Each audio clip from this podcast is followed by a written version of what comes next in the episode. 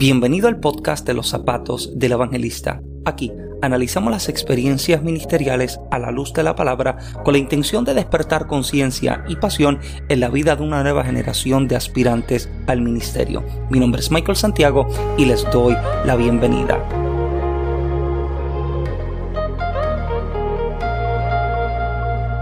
Bueno, en las pasadas semanas hemos estado hablando en los pasados episodios acerca de la construcción y la edificación y específicamente la semana pasada comenzamos en la tercera sección o la tercera parte importante de esta serie donde hablamos específicamente acerca de la construcción y tomamos de ejemplo eh, el método de trabajo de ciertas compañías de renombre y específicamente esta que detalla cuál es el proceso parte por parte de construcción. En el episodio pasado hablamos acerca de la creación del concepto y del diseño, cómo debemos mirar hacia adentro, identificar qué es lo que debe corregirse, identificar qué hay que trabajar y cuál es la idea fundamental y cuál es la visión a la que se desea llevar esa visión. Eh, número dos, hablamos acerca de la obtención de permisos de construcción. De la misma manera, hablamos de cómo hay cosas que no suceden en lo natural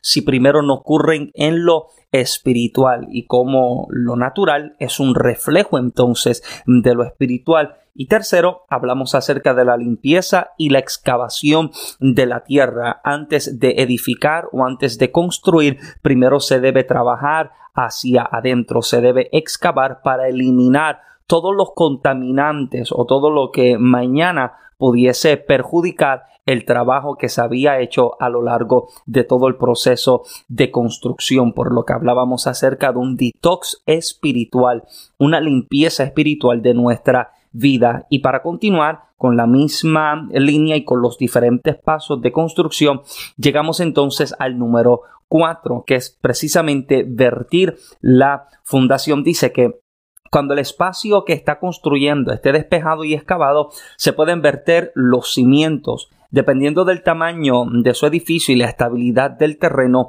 es posible que sea necesario preparar el subsuelo antes de colocar los cimientos. Y esto es bien importante para la vida del creyente, ya que estamos hablando precisamente acerca del momento de eh, de la base, estamos hablando acerca del fundamento del creyente y volvemos a redondear, volvemos nuevamente al inicio en el que la base y el fundamento de quien somos y de lo que somos es precisamente Cristo. De hecho, miramos el libro de los Hebreos y en el capítulo número 2 el escritor está diciendo que pongamos los ojos en Jesús, el autor y el consumador de nuestra fe. Estamos hablando acerca de que cuando lo miramos a Él, cuando nuestra mirada está puesta en Jesucristo, no nos desenfocamos. Y cuando tenemos a Jesucristo como base de nuestra vida, nos, podemos, nos podemos dar cuenta de que mm, hay un sinnúmero de cosas que pueden acontecer en nuestra vida, nos pueden dejar, la gente te puede traicionar,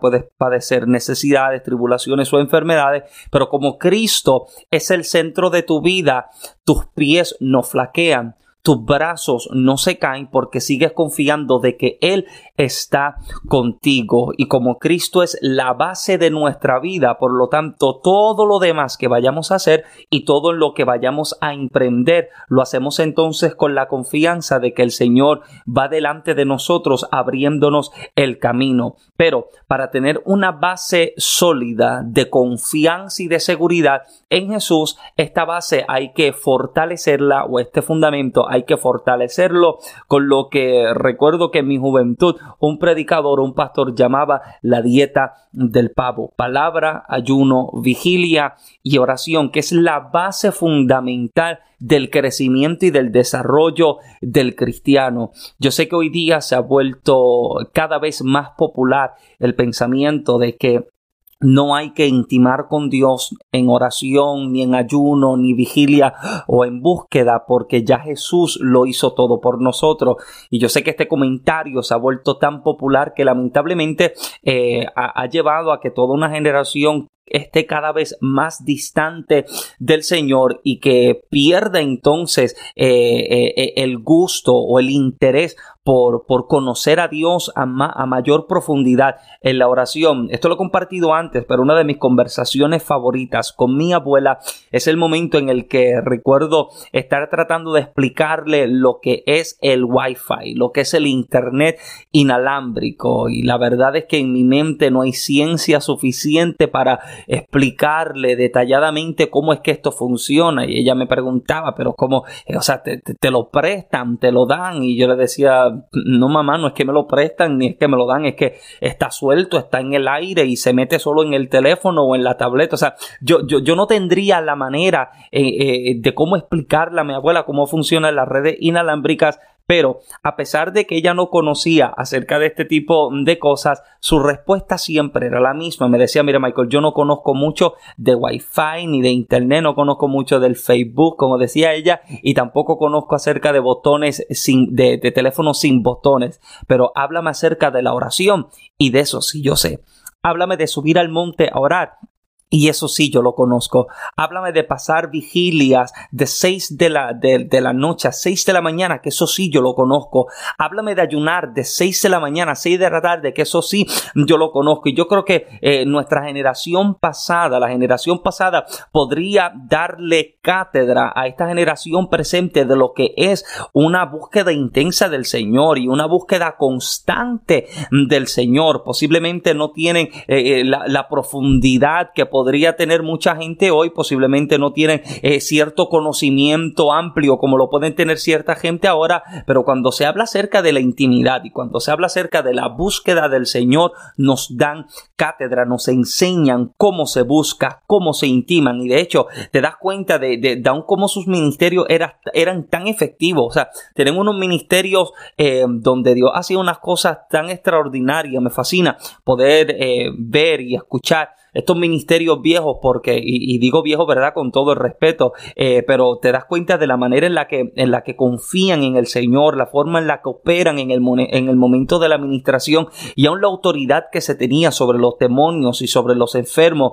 Una cosa extraordinaria, algo que yo pido a Dios que esta generación pueda conocer y que aún nosotros los que eh, somos ministros relativamente nuevos también podamos conocer y podamos entonces apreciar. Y lo interesante es que en este momento de crear el fundamento estamos fortaleciendo, no sea obvio, ¿verdad? El propósito del fundamento es presentar estabilidad y fortalecimiento para lo que se va a edificar en el mañana. Y te das cuenta de que si tu base o si tu fundamento es flojo, lo que se edifique sobre él puede derrumbarse fácilmente. Permíteme repetírtelo una vez más. La base y el fundamento que no se prepare con una buena estructura o que se haga de manera floja, todo lo que se edifique sobre él sufrirá las consecuencias de destrucción, o sea, se caen porque no tiene algo estable sobre lo cual pararse. Y te das cuenta que el creyente que carece de un buen fundamento bíblico, lamentablemente puede ser llevado por cualquier viento de doctrina el que, yo sé, hemos escuchado esto y no, una y otra vez cuando se nos ha dicho que el que come Biblia no come cuentos. Y te das cuenta que el que vive literalmente sumergido en la profundidad bíblica, pidiendo a Dios y teniendo el deseo de conocerle y de crecer, no solamente o, no con el objetivo mm, de debatir ni de, ni de contender con nadie, sino de, de crecer por sí mismo, de fortalecerse él mismo y de conocer a Dios aún más a través de la palabra. Cuando tú escuchas a la gente que dice hace tiempo Dios no me habla,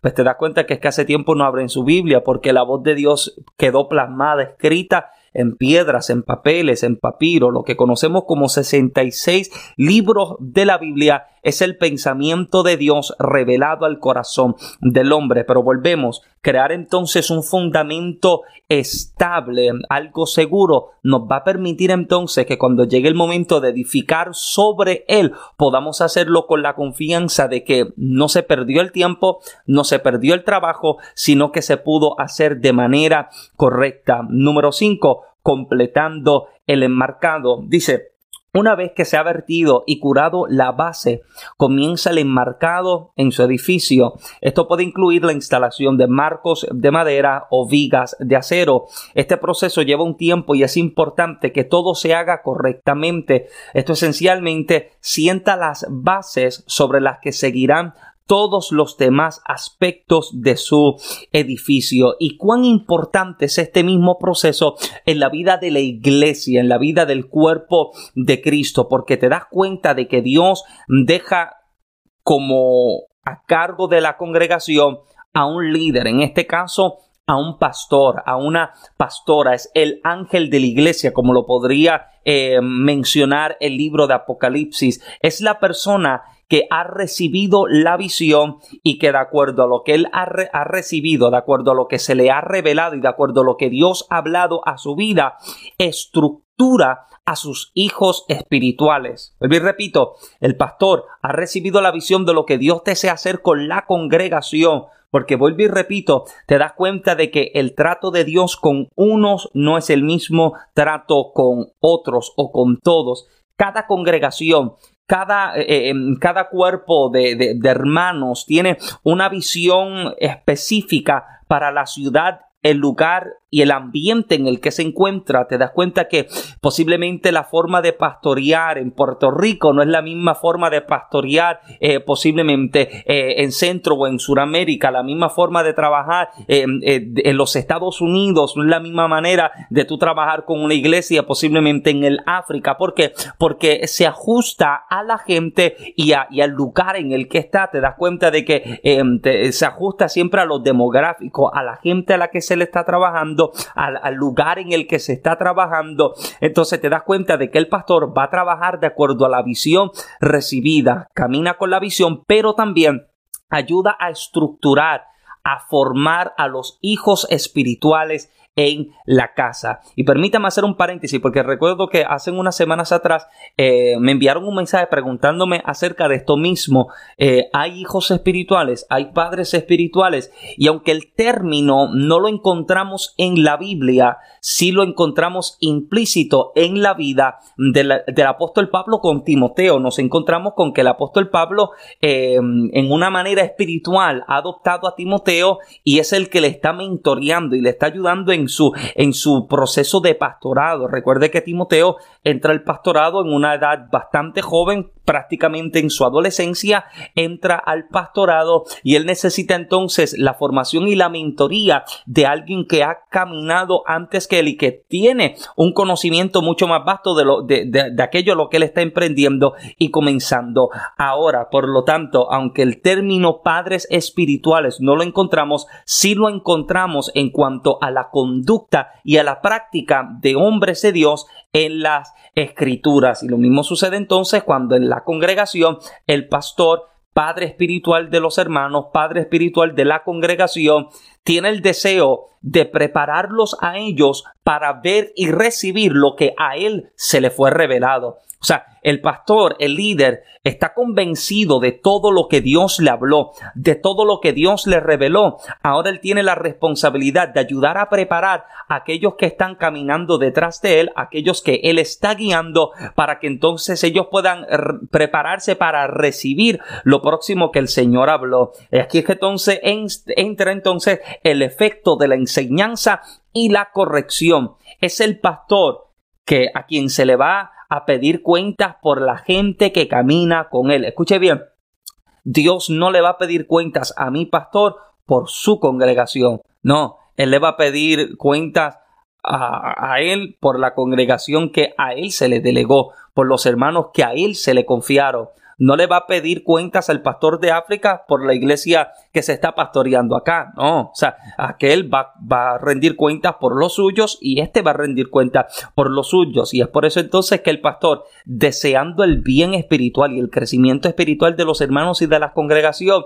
enseña lo que enseña y corrige lo que tiene que corregir, porque no quiere que perezca no quiere que te alejes, no quiere que tropiece y es por eso que llega el consejo bíblico, llega entonces la enseñanza que posiblemente incomoda a unos u otros porque cuando nos sentamos a observar la palabra y las enseñanzas que dentro de ellas encontramos, sí encontramos momentos en que hay una palabra que se habla de fortalecimiento, eh, de una palabra posiblemente como de, de, inspiración, como para motivar y como para alentar y levantar, pero también hay momentos en los que, como decía un amigo mío, Dios llegó con el marrón en el baúl del carro, o sea, llegó con un mensaje fuerte, llegó con un mensaje duro, no porque odia, sino porque ama. Aún la misma palabra enseña de cómo el padre que ama a su hijo lo corrige y la corrección bíblica, la corrección de un padre espiritual llega con la intención de, de, ayudar a mejorar la vida de la persona que está recibiendo la corrección, valga la redundancia. Número 6, haciendo electricidad y plomería en bruto. Escuche bien, dice que una vez que el edificio se haya completado y enmarcado, un contratista especializado entrará para completar el trabajo eléctrico y de plomería en bruto. Esto implica instalar las tuberías y los cables donde deben ir. Su trabajo no estará terminado en, ese, en este punto, pero ayuda a colocar el trabajo duro en su lugar para que los paneles de yeso, el aislamiento y los techos puedan subir. Y lo interesante o lo que me ha fascinado acerca de esta, de esta sexta etapa de trabajo de construcción es precisamente la conexión. El contratista tiene la responsabilidad de la conexión eh, del tendido eléctrico como también eh, el que está a cargo de la tubería, o sea, en este caso el plomero, pero ambos tienen la responsabilidad de una conexión correcta. Imagínese que usted entra a la habitación y cuando suba el switch del interruptor, en vez de prenderse la luz de su habitación, se active la lavadora. Imagínate que tú entras entonces a tu casa y sube el interruptor y en vez de prender la luz de la sala, eh, se prende eh, eh, el inodoro como que se descarga. Imagínate, esto, esto es una cosa como loca, pero te das cuenta de que cada cosa tiene su conexión correcta, cada bombilla, cada pared, lo que llevaría entonces como la lavadora, la secadora, la nevera, la estufa. O sea, cada uno tiene su conexión en específica, por lo tanto las conexiones deben hacerse correctas. Jesús enseñó a sus discípulos en el capítulo 15 del Evangelio de Juan de la importancia de la conexión.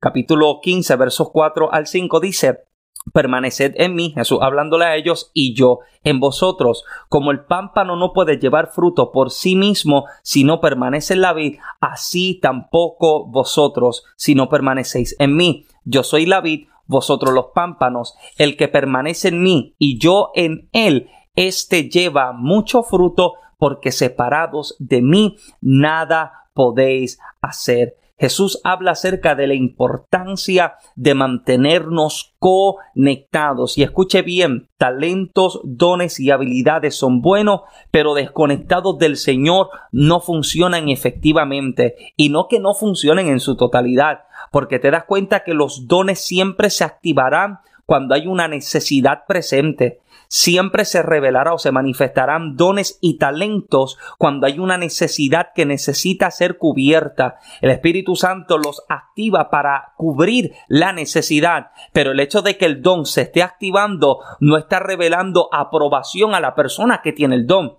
Recuerde esto, eh, recuerdo una experiencia de, de, un amigo ministro de años que nos contaba de cómo él sabía, se encontraba en un momento en el que literalmente se alejó del Señor, se apartó del Señor, era un hombre con unos dones espectaculares. Dios lo utilizaba en una palabra de ciencia sobrenatural y se alejó del Señor, se apartó al punto de comenzar a, utilizar drogas, de utilizar, de, ingerir alcohol. Y en una de estas noches que está regresando, una madrugada que está regresando a su casa con sus amistades, luego de haber estado en París y en fiesta, llegando eh, a la cancha de baloncesto frente a su casa, se encontró con que había una mujer sentada en los bleachers llorando. Y este hombre llega literalmente endrogado, literalmente ebrio, pero cuando ve a la mujer sentada en los bleachers, dice que al instante desapareció el efecto de la droga, el efecto del alcohol y se le activó el don de ciencia y Dios comenzó a mostrarle la situación que estaba pasando la mujer y comenzó a hablarle en ciencia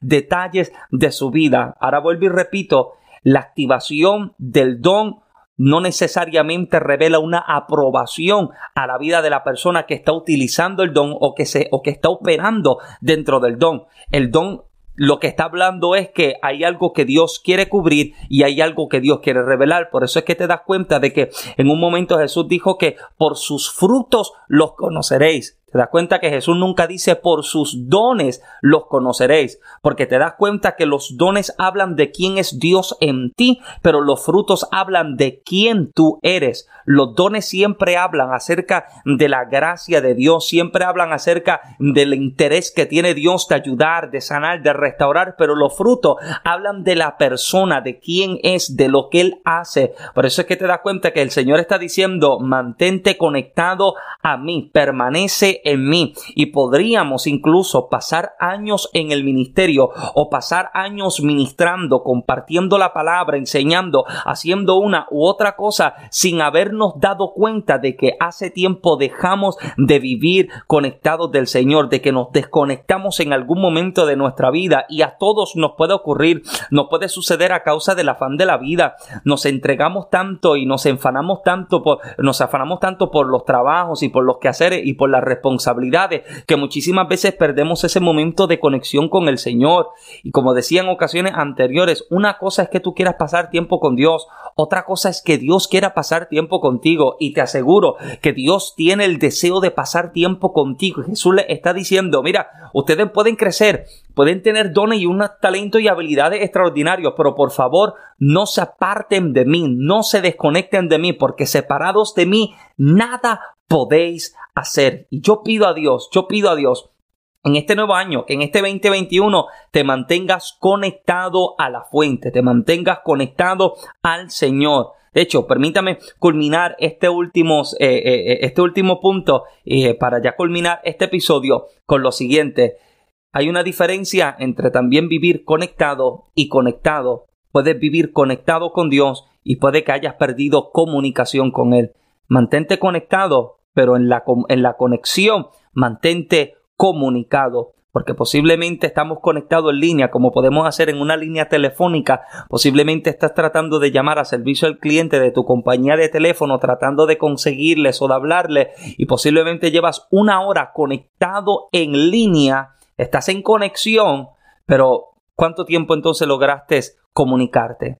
¿Cuánto tiempo estuviste en comunicación con la persona con la que deseabas hablar y conversar? Entonces, la pregunta es, si nos mantenemos en conexión, excelente, pero que dentro de esa conexión, que no perdamos nuestra comunicación. Entonces, la pregunta que te debo hacer es la siguiente, ¿estás conectado? Pero si estás conectado, estás teniendo comunicación efectiva, estás en una constante comunicación con el que desea que tú te mantengas conectado con él porque te mantienes conectado, pero en la comunicación con Él, Él te revela qué es lo próximo, qué tú haces, a dónde Él te lleva y qué es lo que entonces Él quiere realizar en tu vida. Así que nos vemos entonces en la siguiente semana, en el próximo episodio de la serie Under Construction. A mí me puedes conseguir en todas las redes sociales de Facebook e Instagram como Michael Santiago y en YouTube el canal mío y el de mi esposa Michael en Genesis. Hemos estado, hemos estado trabajando fuertemente con el canal presentando un material edificante con mejor calidad también